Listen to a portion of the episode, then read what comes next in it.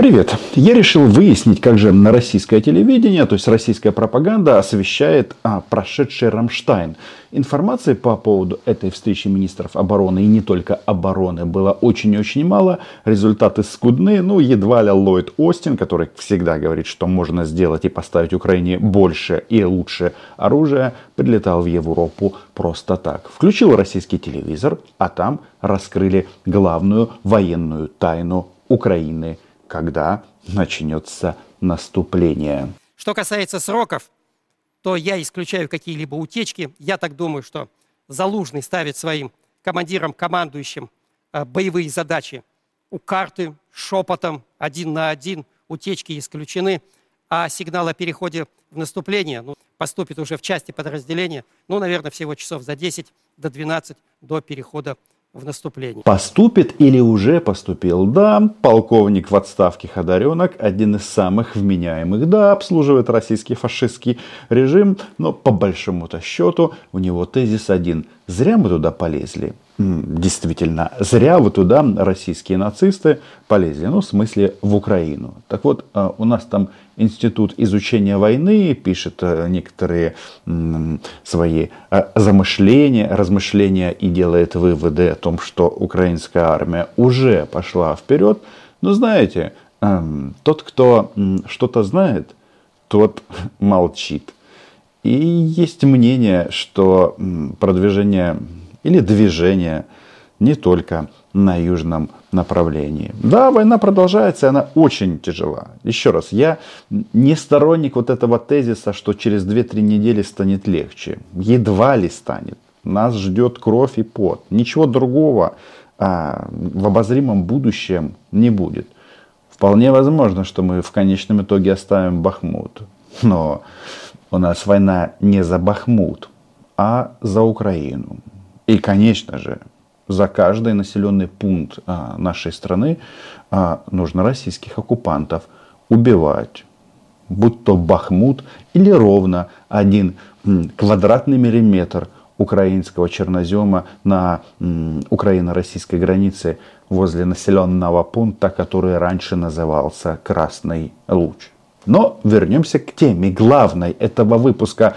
Как же прошел Рамштайн? И что-то мне подсказывает, что в программе 60 минут ненависти к Украине скоро, скоро будет замена. Евгения Попова выгонят как главного зрадофила Российской Федерации.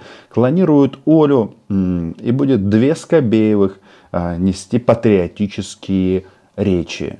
Потому что вывод делает Женя, а Женя ж еще и депутат от партии Путина «Единая Россия» он очень неутешительный. Забегая вперед, он говорит о том, что у Украины никогда не закончатся боеприпасы и деньги. Если вам такой подход близок, он мне тоже близок. Подписывайтесь на мой YouTube канал.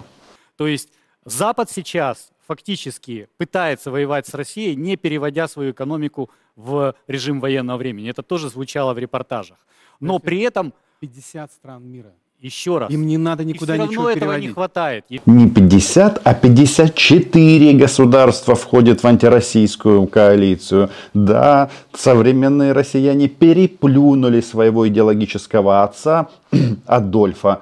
Отец Оли, кстати, как вы знаете, не Адольф, а товарищ Геббельс. Промышленные державы, великие державы, которые производят оборудование, машины, высокотехнологичные Э, приборы, которые экспортировали это все десятилетиями нам. Технологии, без которых мы до сих пор не можем обходиться. То есть у российских оптимистов и путинистов у них подход такой. Главное продолжать наступать, а, продолжать мясные штурмы, и на каком-то этапе Запад устанет и перестанет поддерживать Украину. А Попов говорит, что едва ли. Ну и тут сразу попутно выяснилось, что вот эти вот сказки про импортозамещение, они как были сказками, так и остались сказками. Почему мы все время пытаемся недооценить тех, кто воюет Нет, против я... нас? 50 стран против нас. Хорошо. Им не надо ничего переводить на рельсы. Один завод в Пенсильвании производит столько снарядов в месяц, сколько Украине нужно в день, ну или в полтора. Сколько таких заводов? Только в Соединенных Штатах таких заводов порядка 10. Но понятно, что США страна большая, я бы сказал, это глобальный игрок, и боеприпасы нужны не только для Украины. Но смысл в чем? Что, во-первых, производство можно увеличить, и ты смотришь об планах увеличения производства оружия и боеприпасов, в частности по боеприпасам. У них же как? Они сначала хотели удвоить и удвоили производство 155 калибра, потом то, что они удвоили, планируют удвоить еще раз. Если не ошибаюсь, в математике это называется геометрическая прогрессия. И Женя понимает, что пахнет а, керосином. А, это из поповедения? Ну, а, ладно, керосин здесь а, ни при чем. Хотя, почему же ни при чем?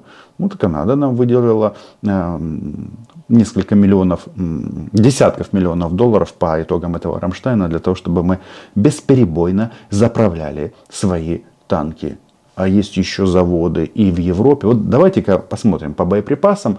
Это на войне, понятно, ключевой фактор для одержания победы или остановки на российского наступления, которое продолжается. Но что мы слышим там? Французы говорят, что давайте будем покупать, но свое. Ну, в смысле, мы выделяем деньги и отправляем их на свои предприятия. И та же Франция планирует нам сколько выделять боеприпасов в месяц? 4000, 155 калибра. Я все-таки исхожу из этого. Получается немножечко в Трансильвании, немножечко Получается, немножко в Штатах, немножко во Франции, чуть-чуть в Германии. А заводы в Болгарии работают круглосуточно, заводы в Румынии работают круглосуточно, заводы в Польше работают тоже очень активно. Но и мы тоже немножечко производим. Конечно, если бы не западные партнеры, а, патроны, как на Патреоне. Если не западные патроны, мы бы тут воевали бы уже камнями и палками. Но в войне важны все компоненты.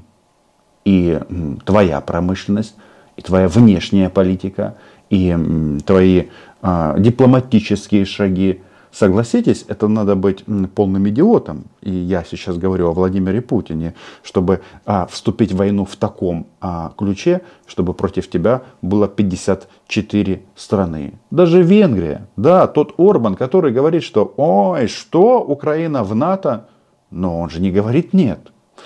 И да, Венгрия продолжает помогать Украине. Да, они не настолько включены в, этот, в эти процессы, но медицинская помощь, а, восстановление и лечение раненых, это же происходит просто, ну, об этом как-то не принято говорить, а, потому что у венгров скрепы жмут. Ну, ничего страшного, ничего страшного. Денег у них сколько хочешь. Нет. Они могут а на вот... это тратить а... вечно. Нет. А вот на третий уровень, если мы выйдем, мы увидим, что в самом деле проблемы, которые сейчас мы видим на уровне военных поставок и которые даже западные страны признают, они связаны с третьим уровнем, с потерей мировой гегемонии. Я это слышу еще с детства, если честно. На заре Советского Союза говорили что-то подобное. Догоним и перегоним Америку, и сейчас вот опять догоним, гегемония куда-то делась американская. Но если мы вернемся к поставкам и производству, Конечно, но это не сникерсы делать. Производить в Германии снаряды вулкана, э, аналог эскалибура, надо поднапрячь немножко мозги, э, комплектующие, люди, деньги. Все непросто. Но заметьте, если мы даже говорим о э, дискуссии по поводу боеприпасов, вот у нас часто звучат а, такие заявления, раз мы про венгров начали говорить, что, мол, венгры против. Но когда венгры перестают быть против, об этом просто не пишут, и э, караван продолжает движение. Также будет и с боеприпасами, и не только боеприпасами. А этот рассказывает, что гегемония. Так вот, э, российскому солдату, пока его не грохнули в Бахмуте, на заметку, э, если что-то с американской гегемонией не так, тебе как это, идиот, э, поможет э, в, в этих боях? Ему вдруг, допустим, а западные страны обеспокоились деятельностью наших подводных лодок возле морских коммуникаций. Да потому что мир был создан глобальный, в котором, извините, этот завод в Пенсильвании нуждается в электроэнергии, которую поставляют на этот завод атомные станции, на которых сгорает российский уран. Я просто ржу, честно говоря. Но, значит, а, нырнули в советское прошлое, подводные лодки, коммуникации – и внимание. Вот это вот российским солдатам должно быть очень интересно. Я смотрю, российский фашистский рейх, он как бы скрепы скреп, скрепами, деды дедами, а бабулетик, а бабулетик давай сюда. То есть что получается? Смотрите, значит через Украину транзит российского газа увеличен. Кто-то слышал об этом? Это открытая информация. Например, а, если раньше мы использовали дизельное топливо made in Belarus, а, произведенные из российской нефти, и убивали российских оккупантов, то что сейчас происходит? Мы а, используем дистопливо, произведенное в Болгарии из, а, из той же российской нефти. Удивительно просто. Я смотрю, ху-ху-ху, Владимир Путин очень любит своих солдат и деньги. Да, а еще только что мы услышали, что вот а, США кабзда, потому что спустя 15 месяцев якобы продолжают производ... использовать российский уран для производства электроэнергии, с которой э, или с помощью которой делают боеприпасы и танки Абрамс для украинской армии, которые, да, убивают российских солдат. И никаких у них противоречий нет. От этого брета, да, Женю начала корежить. Женю Скобеева, он же Попов, он чувствует, что а, становится главным оппозиционером в Единой России. Сейчас они вот, извините, кровью отхаркивают то, что они отказались от российских энергоносителей, от российских минеральных удобрений, от даже зерна российского, которое они в результате вот этой сделки пытаются сейчас вывести из Украины. Указание Кремля понятно. Рассказывать о том, что на Западе все страдают тему эту они раскручивают и так, и сяк. И вот, оказывается, а, Европа замерзла в этом году, этой зимой, а до этого Украина замерзла. Тут что-то про зерно говорит, что а, удобрений нету, зерна нету. Блин. А, ну, это просто апофеоз идиотизма. И, да, Попов выступил в качестве фронды для Владимира Путина. Что? Кто отхаркивает кровью? Я э, просто Хорошо. личное то, общение. Что мы сейчас личное видим, общение. То, что мы сейчас видим. А, у меня есть знакомый немец, который говорит, ну да, ближе к зиме, зимой бензин был там за 3 евро за литр. Женя не хочет, чтобы его уволили завтра, поэтому немножечко врет. Чуть-чуть. А, значит, самые высокие цены на топливо в Германии зимой, да, не поднялись. И эта цена была 2,20. Потом она опустилась и сейчас меньше 2 евро. По-моему, мет, э, метр. Евро 80, евро 70, где-то в этом э, диапазоне. Но у них большой запас жира. У Германии, по крайней мере. Но вот эти высокоразвитые державы, их надолго хватит. Надолго. Хорошо, ну... А раз их хватит надолго, то есть навсегда, в отличие от России, потому что оптимизма в этом плане уже не немного. Наверное, Женя, а, не идиот, и, б, что-то знает, что там происходит. Но последняя надежда как раз на то, что вот эти западные правительства, которые формируются на основании выборов, э, люди начитаются Russia Today и проголосуют за условную Лепен. Кстати, Лепен могут выбрать? Могут, потому что это демократия. Там тоже есть свои моменты. Но только кто сказал, что в конечном счете политика западного мира изменится? Вот Макрон сейчас тоже всякого говорит по поводу и переговоров и так далее. Но что он делает? М-м, снаряды как поставлял, так и поставляет. Хорошо, ну вы же согласны, что сейчас мы уже видим в Париже то, чего мы не видели с 1968 года? Мы реально сейчас видим разрушение того миропорядка, который существовал на протяжении минимум 70 лет. То есть надежда России а, заключается в том, что во Франции произойдет, там, я не знаю, революция, какие-то изменения. Но даже Попов не выдерживает. Он прекрасно знает, любой человек, который а, хотя бы чуть-чуть а, разбирается в процессах, происходящих в Европе, знает, что там а, традиция, она не такая, как в Подмосковье, в селе Петушки, не в селе, а в деревне Петушки. Что у французов бастовать, драться с полицией, это такая национальная забава. Ну, типа как масленица с кулачными боями на Руси э, в прошлом. Сейчас там приходят, приходят просто чеченцы, начинают сразу стрелять. Э, не чеченцы, а кадыровцы. А раньше было так. Ну вот у французов осталось а, такое развлечение. Причем, если кто-то пострадает, например, там, надышится слезоточивого газа, подаст потом в суд, и а, французское государство будет ему до конца жизни выплачивать пенсию, потому что он пострадал за демократию. Но, а все, а, кто в этом принимает участие, ну, риски осознают. Ну и полиция действует соответствующе, потому что там что? Полный контакт. И когда российский телевизор забит вот этими сюжетами о том, что вот еще чуть-чуть пойдет Франция, ну, оно примерно как на Майдане а, местами, пока не стреляли из автоматов, что а, тут кашу варят а, на главной площади, и вроде бы все, революция, всех победили и все захватили, но даже во время Майдана достаточно было сделать 300-500 метров в сторону, и ты попадаешь в абсолютно работающий город и э, страну, которая живет а, ну, жизнью свойственной а, повседневной, повседневной жизнью. И, возможно, никакого 2024 года на самом деле у западных стран нет. У них сейчас есть вот этот последний вариант. Навалиться на нас со всеми силами, убедить нас в том, что мы слабы и постараться добиться решающего успеха. Вот так из россиян и сделали нацию тупых и решительных. По этому товарищу получается, что от исхода битвы за Бахмут э, зависит благосостояние француза или какого-то другого европейца.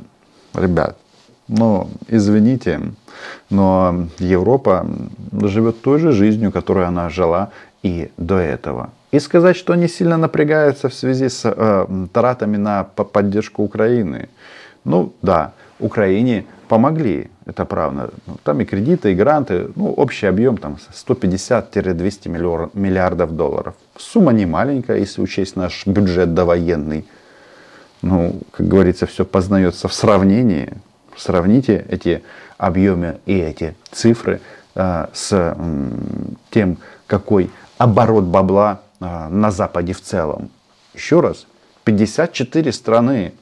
И тогда станет понятно, что народ там не напрягается. Поэтому Ллойд Остин и прав, что можно делать больше для Украины. И заместитель министра иностранных дел Мельник тоже говорит о том, что можно увеличить поставки оружия Украине в 10 раз. Я думаю, что он прав. Ну, давайте начнем не с 10 раз, увеличения, а с 5 для начала. А потом снова поиграем в геометрическую прогрессию. Но едва ли эти протесты связаны как-то с контрнаступлением. И они, конечно, будут и дальше снабжать Украину оружием. Они, конечно, будут и дальше поставлять ей что угодно, лишь бы ослабить нас. Протесты во Франции против пенсионной реформы. Действительно, эти события, они никоим образом не связаны. Не связаны с войной в Украине. И на то он и западный мир. Там люди имеют право голоса. Их за то, что они э, выйдут с каким-то плакатом, не садят в тюрьмы. В отличие от фашистской России. За эти законы, кстати, Попов активно голосовал, точно так же, как и все остальные, сколько у них там, 450 членов Единой России. Нет, я не оговорился, у них просто там есть разные фракции, типа ЛДПР, это мальчики имени Владимира Жириновского, которые сделали карьеру, потому что очень глубоко а, ныряли в бассейн к престарелому Вольфовичу. Но Вольфович теперь того коньки отбросил, и там э, другие товарищи рулят. Они специализируются на женских лобках. Ну, не будем уходить от темы. Оценивать, не, надо, не надо недооценивать их готовность а, кормить этот режим бесконечно долго, я имею в виду бандеровский режим, поставлять им оружие. Мы же с вами в этой студии много раз говорили, вот эти 150 миллиардов долларов, которые этот режим получил за год, ну чуть больше, чем за год сегодня, да, это три бюджета Украины как государства. Можете сколько угодно рассказывать, что мы там несостоятельная страна, что у нас мало денег, мало оружия. У нас тут своих идиотов достаточно. И мы в основном знаем их а, поименно и очень часто спорим с друг с другом в части того, а, справедливо ли критикуют тех или иных украинских деятелей. Факт остается фактом, что победить они нас не могут. И это они понимают. И правильно делают. А Да, придется воевать, чтобы вот это вот понимание приш- привело к каким-то действиям в России. Других тут опций не предвидится. Ну, согласитесь, на войне э, говорят, что важно три опции. Это деньги, деньги и деньги. Я все-таки думаю, что это не совсем так. Важны три опции, но немножечко другие. Это деньги, оружие и жизни солдат. Для меня тут нельзя сравнивать, что важнее. Одно без другого не работает. Но давайте-ка пожелаем парням, которые сейчас минусуют российских захватчиков, просто чтобы их ангел-хранитель никогда не отвлекался, а их звезда светила ярко, и они вернулись все живыми и здоровыми, потому что хм, они нам нужны, потому что Україна була, є і буде. До зустрічі!